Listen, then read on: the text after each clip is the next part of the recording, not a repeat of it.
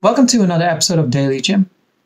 It's funny and interesting how we tend to overestimate what we're capable of doing in the short term, in one hour or one day, and how fastly we underestimate what we're capable of doing in the long term, in a, a month, a year, and particularly in a decade or more. For myself as well, I early on in my career, I really focused on today and tomorrow what needed to be done. And as I got older, I started shifting more towards a long term view what I want to achieve in one year or three years and work backwards from there. So, that journey, what I went through and how I changed my working style, I kind of wanted to talk about that today. Going back six years ago, when I graduated grad school and I started working at my first startup in the Netherlands, I didn't have much work experience. And very quickly on, I learned the power of to do lists. So, diligently every, t- every day, I would make my to do list. And in the beginning, I could check off every box at the end of the day. But as my knowledge grew, my skills grew, I started getting more responsibilities, which meant that my to do list started growing as well. And slowly but surely, the number of unchecked boxes kept increasing too. Then, once I started shifting from being the main player to becoming a manager, I simply added all the tasks that other people that I was managing were taking care of to my list to make sure that I would follow up with them and that the results were there.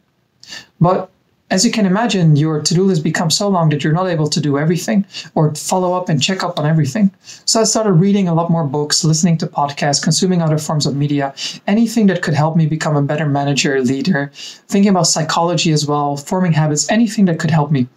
And I started realizing on the management side that I should have some kind of feedback loop for the people that are working with me to increase their the rate at which they're learning new things and for myself, the rate at which I'm able to get information from them. And slowly but surely, I'm able to entrust most of the tasks to them, not having to really add their tasks to my list because they're responsible enough and capable enough to take care of it. And instead, just following up occasionally, making sure that every fit, that the whole system, that the whole train keeps running on its track then that meant I had more time for my own tasks. But as you can imagine, I still wasn't able to accomplish all the tasks on a daily basis. Then once I started once I moved to Japan, I started think, thinking about things in a bit more long-term view. What do I want to get out of life? Where do I want to be in a year, three years, five years from now? Both on a personal and a professional level. So slowly but surely, I started making plans for a year or three years and working backwards from there. And what I got from those things was I started systematizing the way I work. And what I realized was that the power lies in consistency. I've talked about it in other videos, but it was more important that I did certain things on a daily basis consistently, and that over time those would lead to the exponential results. Of course, I needed to still have the feedback loop in place so that maybe on a weekly or a monthly basis, I started thinking about am I still on the right track or with new knowledge that I have now or new partnerships that I've made, new relationships I've made, should I switch the kind of or change the kind of tasks I do? But as a human or as a person, I'm not able to do much more than three, maybe five pieces of work diligently, consistently, and to the best of my ability on a daily basis. I simply don't have the energy or the mental capacity to really keep it up.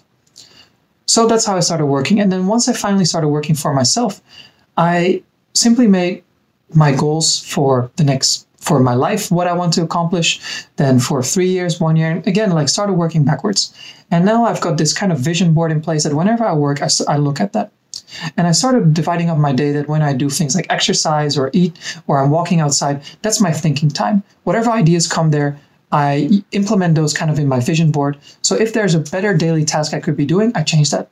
But when I'm able to actively spend energy on my tasks, I don't think about changing the strategy. I simply execute that's the balance I'm working with right now. So far, it's brought me quite good results over the last few months.